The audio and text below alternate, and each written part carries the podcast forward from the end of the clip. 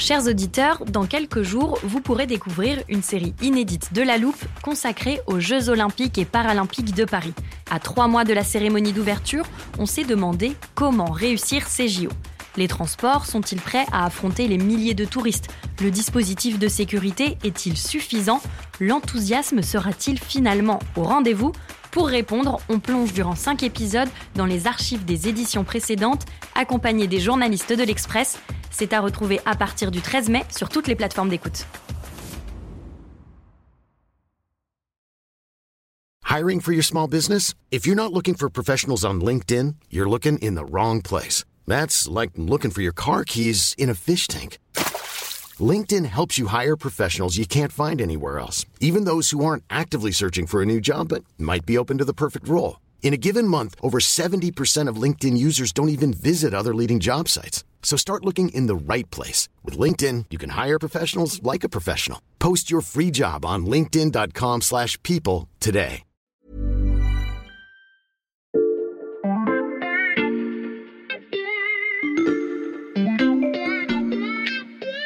Salut, c'est Xavier Yvon. Nous sommes le jeudi 9 mars 2023. Bienvenue dans La Loupe, le podcast quotidien de l'Express. Allez, venez, on va écouter l'info de plus près. Ça faisait longtemps que je n'avais pas commencé un épisode de La Loupe en ouvrant notre bon vieux dictionnaire. Alors oui, je sais, on pourrait chercher les définitions sur Internet quand on en a besoin, mais on va dire que c'est notre côté un peu old school. Et vous le savez maintenant, j'aime bien quand on entre dans un sujet par une porte un peu dérobée. Donc je tourne les pages. D, E, F, on s'approche. Flamand, foisonné, voilà. Fossile.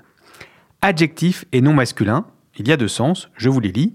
Le premier, débris ou empreintes de plantes ou d'animal ensevelis dans les couches rocheuses antérieures à la période géologique actuelle et qui s'y sont conservés. Bon, là, on est vraiment dans l'archéologie pure et dure. Et le deuxième sens, c'est beaucoup plus court, écoutez bien, vieux et sclérosé, considéré comme archaïque. Je continue parce que les petites lignes du dessous m'intéressent aussi. Après les définitions, l'adjectif est présenté aux côtés des mots auxquels on l'associe souvent. Je vais vous lire qu'un exemple combustible fossile. Deux points. Combustibles qui se sont formés il y a des millions d'années, charbon, pétrole, gaz naturel, et qui fournissent une énergie dite fossile. Voilà, je referme le dictionnaire, et vous vous en doutez, on a déjà fait un grand pas vers notre thématique du jour. Dans l'épisode d'aujourd'hui, je vous propose de passer à la loupe les liens entre les entreprises des énergies dites fossiles donc, et les universités françaises, c'est-à-dire l'endroit où se prépare l'avenir et notamment la transition écologique. Autrement dit, je vous propose qu'on se pose cette question, la formation de la jeunesse est-elle compatible avec des industries considérées comme archaïques et sclérosées?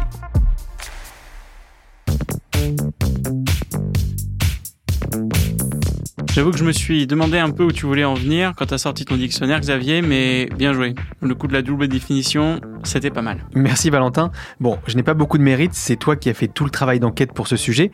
Je te présente juste pour nos auditeurs avant qu'on commence. Valentin Ekirch, tu es spécialiste de la transition écologique ici à l'Express. Est-ce que tu peux nous dire comment t'es venue cette idée de te pencher sur les liens entre les universités et les entreprises des énergies fossiles? En fait, ce qui s'est passé, c'est que j'ai vu euh, passer euh, des exemples euh, anglo-saxons notamment, et qui m'ont un petit peu interpellé, qui m'ont mis la puce à l'oreille. D'abord, on a vu qu'aux États-Unis, dans des universités prestigieuses, les étudiants ont mené des campagnes qui ont duré plusieurs années, Mhm. et parfois même qui se sont passées avec des actions en justice, pour obtenir le désengagement de leurs universités envers les entreprises du secteur des énergies fossiles. Il faut savoir que là-bas, les grandes universités ont beaucoup d'argent, vraiment beaucoup. Et elles financent des entreprises via des fonds d'investissement. Et par exemple, le fonds d'investissement d'Harvard, il est équivalent à environ 36 milliards d'euros. Et donc, à Harvard, en 2021, il y a une décision assez importante qui a été prise de la part de la direction, après justement cette mobilisation des étudiants, Mhm. qui a été de se désengager totalement des énergies fossiles.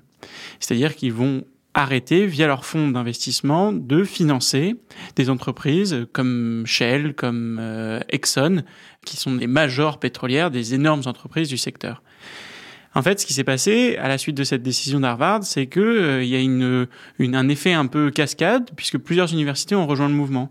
Il y a eu la Boston University qui a emboîté le pas, et elle, elle disait même vouloir prendre cette décision pour être du bon côté de l'histoire. Mhm. Un peu plus tard, c'était autour euh, de l'université du Minnesota, puis du Michigan, ou encore l'université de Californie. Ça, c'est pour les États-Unis, Valentin. Il y a des exemples du même type dans d'autres pays? Oui, en fait, le Royaume-Uni, plus Mhm. récemment. Là-bas, il y a un mouvement que l'on peut traduire par en finir avec le fossile. Et là, il y a trois nouvelles universités qui ont rejoint ce mouvement Mhm. et qui ont déclaré que leurs étudiants n'iront plus dans ce secteur. C'est-à-dire qu'elles ont demandé la fin des conventions de stage avec euh, ces entreprises du secteur fossile. Mhm. Elles ont interdit leur présence sur des salons euh, qu'elles organisaient euh, ou sur leur campus. Et donc il y a ces deux exemples et ça m'a donné en fait l'idée d'aller regarder ce qui se passait en France chez nous. En entendant ça, Valentin, nos auditeurs pensent peut-être à ces fameuses cérémonies de remise de diplômes qui ont été médiatisées l'année dernière dans plusieurs grandes écoles. Les diplômés de 2022 sont aujourd'hui réunis une dernière fois après trois ou quatre années à AgroParisTech. Et nous sommes plusieurs à ne pas vouloir faire mine d'être fiers et méritantes d'obtenir ce diplôme à l'issue d'une formation qui pousse globalement à participer aux ravages sociaux et écologiques en cours. Oui, tu fais bien de dire ça parce qu'effectivement, ce genre de discours, eh bien, on l'a pas mal entendu dans les médias ces derniers temps, provenant des grandes écoles. Et c'était un bon point de départ, effectivement, parce que ça illustre cette prise de conscience des étudiants, cette nouvelle génération qu'on a parfois appelée la génération climat, et qui euh, est arrivée à l'université depuis déjà un petit moment, Mhm. et qui commence à faire bouger les lignes. Il y avait eu en 2018 un manifeste pour un réveil écologique qui avait été rédigé par des étudiants de grandes écoles et de grandes universités, qui avait recueilli euh, 30 000 signatures et qui euh, souhaitait placer la transition écologique au cœur de notre projet de société.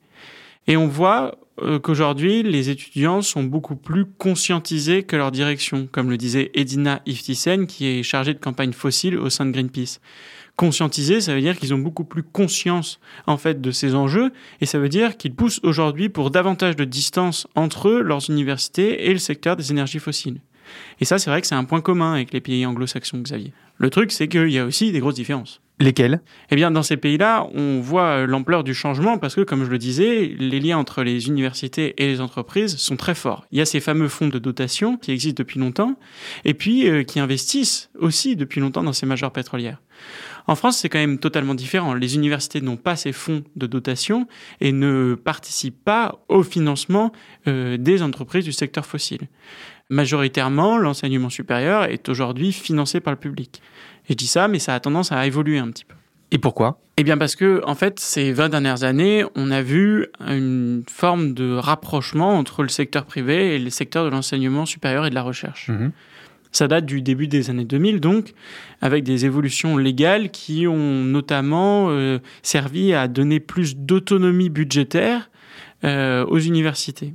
C'est-à-dire que ces universités, ces écoles ont dû trouver de l'argent auprès euh, des entreprises. Ça a ouvert un nouveau monde au mécénat et au privé, sans pour autant édicter des règles de transparence. Donc les universités se sont ouvertes au secteur privé, y compris Valentin, aux entreprises des secteurs fossiles. Oui, aux entreprises du secteur fossile, mais aussi aux entreprises qui travaillent indirectement avec le secteur fossile. Mhm. Et là, il y a un cas emblématique, et, et je vais te donner cet exemple que je choisis pas au hasard, et je vais t'expliquer pourquoi ensuite. Mhm. Cet exemple, c'est celui de l'université Paris Sciences et Lettres, qu'on appelle aussi PSL. C'est un mastodonte universitaire qui rassemble en gros tout ce que l'enseignement français fait de meilleur. L'ENS, les mines ParisTech, mais aussi l'université Dauphine, ou encore une école qui est un petit peu moins connue, mais dans les études d'histoire qui est très importante, qui s'appelle l'école des Chartes. En 2020, la direction de l'université PSL décide de créer une licence dédiée à la transition écologique. Cette licence s'appelle Sciences pour un monde durable. Et elle est montée grâce à un partenariat financier avec la BNP Paribas.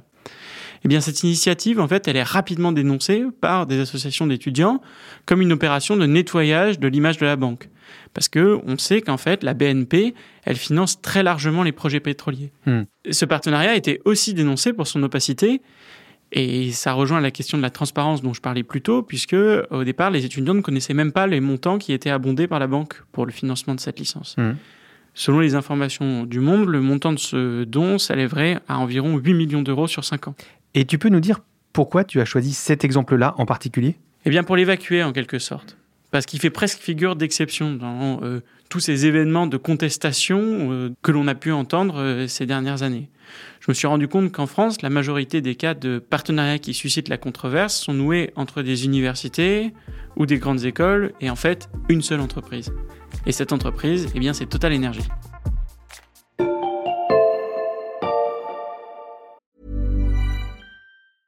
I'm Sandra, and I'm just the professional your small business was looking for. But you didn't hire me because you didn't use LinkedIn jobs. LinkedIn has professionals you can't find anywhere else, including those who aren't actively looking for a new job but might be open to the perfect role, like me. In a given month, over 70% of LinkedIn users don't visit other leading job sites. So if you're not looking on LinkedIn, you'll miss out on great candidates like Sandra. Start hiring professionals like a professional. Post your free job on linkedin.com/people slash people today.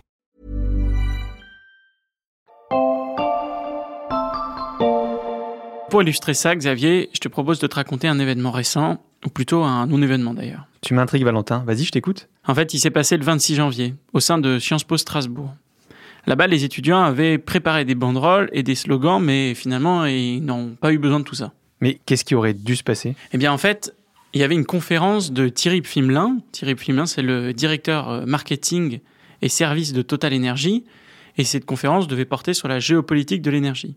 Eh bien, en fait, elle a été annulée quelques heures avant l'horaire prévu. Mhm. Selon le directeur de Sciences Po Strasbourg, les conditions pour mener un débat serein sur ce thème crucial de l'énergie n'étaient pas réunies.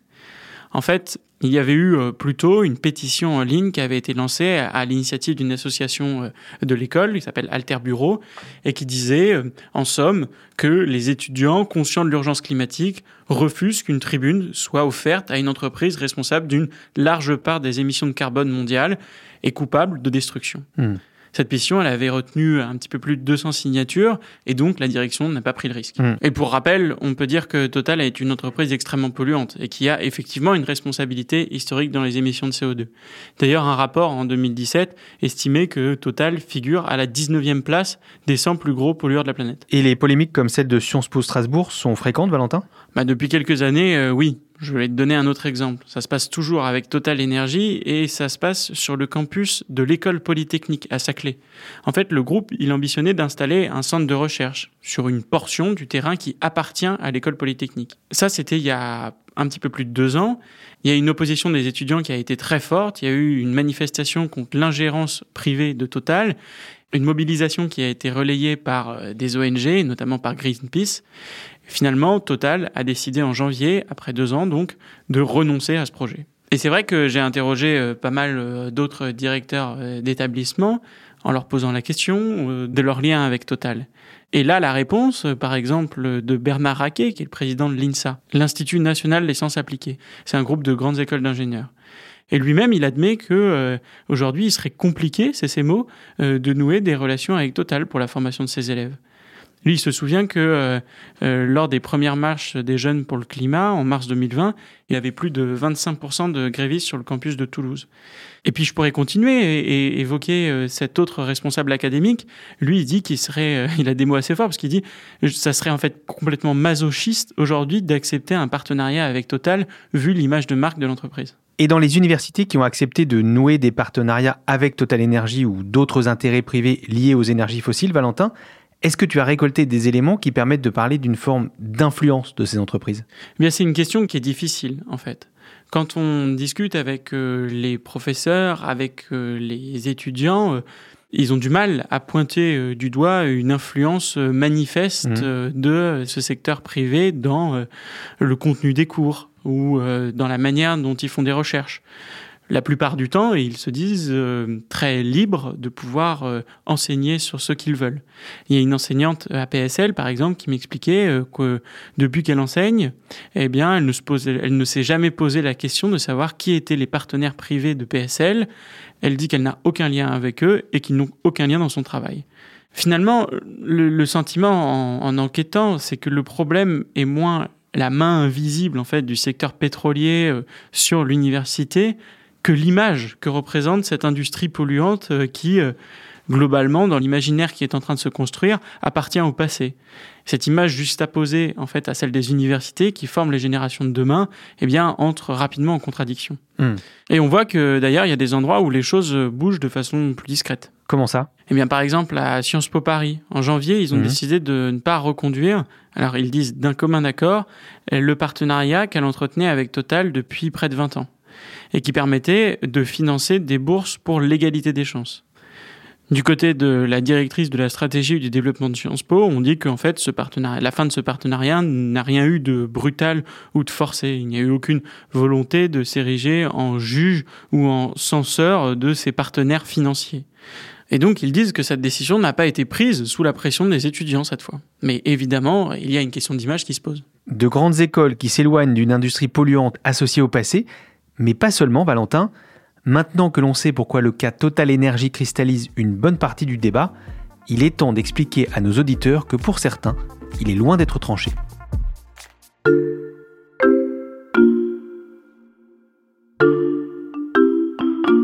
J'ai volontairement gardé cette précision pour euh, ce moment du podcast, Valentin, mais je sais qu'il y a plus à dire sur les liens entre Total Energy et Polytechnique que l'histoire que tu nous as racontée sur le campus de Saclay.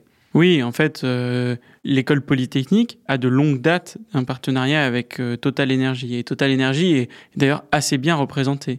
On la retrouve sur des chaires de recherche. Il y a la présence du PDG de Total, Patrick Pouyanné, au sein du conseil d'administration de l'école. Et puis, il y a des conventions de, mécénat qui sont passées. Ça, c'est pour les grandes écoles. Mais il y a aussi des universités euh, plus classiques, comme celle de Pau, qui, elle, reçoit énormément de financement de Total. Total d'ailleurs est hyper installé dans la région, c'est le bassin de Elf, et on voit que là la problématique est différente.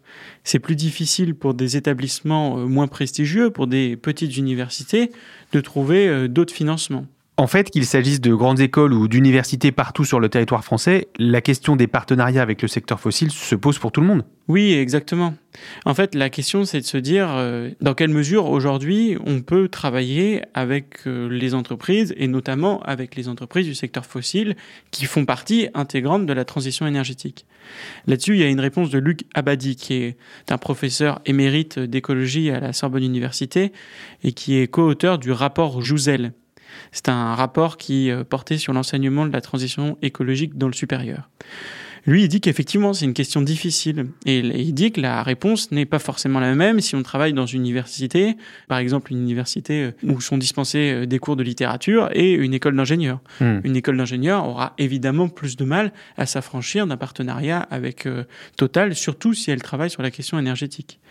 Et donc pour lui, il faut convaincre, il faut convaincre le secteur euh, qu'il faut euh, aller vers cette transition. Et donc pour cela, il faut travailler avec le secteur, travailler avec tout le monde. Travailler avec tout le monde, ça veut dire quoi concrètement, Valentin? Eh bien, ça, c'est l'argument de Polytechnique, par exemple. Ils disent que le partenariat avec Total est très important, et très important sur la question de la transition énergétique. Selon eux, Total est un partenaire qui leur permet de faire des recherches fondamentales sur la captation du carbone Mhm. ou l'efficacité énergétique. Et pour eux, c'est très important de financer ces projets. Et c'est très important parce que ce sont effectivement euh, des technologies euh, qui sont nécessaires dans la transition énergétique, sur lesquelles Total investit énormément et fait beaucoup de recherches. Et c'est aussi ce que répond Total. Euh, Total, eux, ils disent que quand on leur pose la question de savoir comment ils perçoivent en fait ces mobilisations étudiantes dans ces écoles, bah, ils disent bah voilà, on entend les inquiétudes et les préoccupations d'une partie de- des jeunes générations, et pour eux, en fait, la meilleure façon de les écouter et de répondre à ces inquiétudes, eh bien, c'est d'agir et d'investir. Alors, ils disent au quotidien pour accélérer la transition énergétique. Au fond, tout ça, ça pose une dernière question, Xavier. Mais ça, ça pourrait faire l'objet d'un autre podcast. Quelle question? Bah, la question, c'est de savoir, en fait, après avoir dit tout cela, dans quelle mesure on peut faire confiance à Total dans la réalité de sa volonté de faire sa transition? Hmm. C'est-à-dire, dans quelle mesure, aujourd'hui, c'est du euh, greenwashing. Je garde précieusement cette chute au cas où elle serve de point de départ à un autre épisode. Merci beaucoup, Valentin. Merci, Xavier. Valentin Ekirch du service Sciences de l'Express. Nos auditeurs peuvent retrouver ton enquête sur les liens entre université et entreprise du fossile sur l'express.fr. Je rappelle que le premier mois d'abonnement numérique ne coûte qu'un euro en ce moment. Si cet épisode vous a plu et que les sujets liés à la transition écologique vous sont chers, Pensez à suivre La Loupe sur la plateforme de votre choix pour ne rater aucun de nos prochains podcasts. Vous pouvez aussi nous mettre des étoiles et des commentaires ou nous écrire à l'express.fr. Cet épisode a été écrit par Margot Lanuzel, monté par Charlotte Barris et réalisé par Jules Cro. Retrouvez-nous demain pour passer un nouveau sujet à la loupe.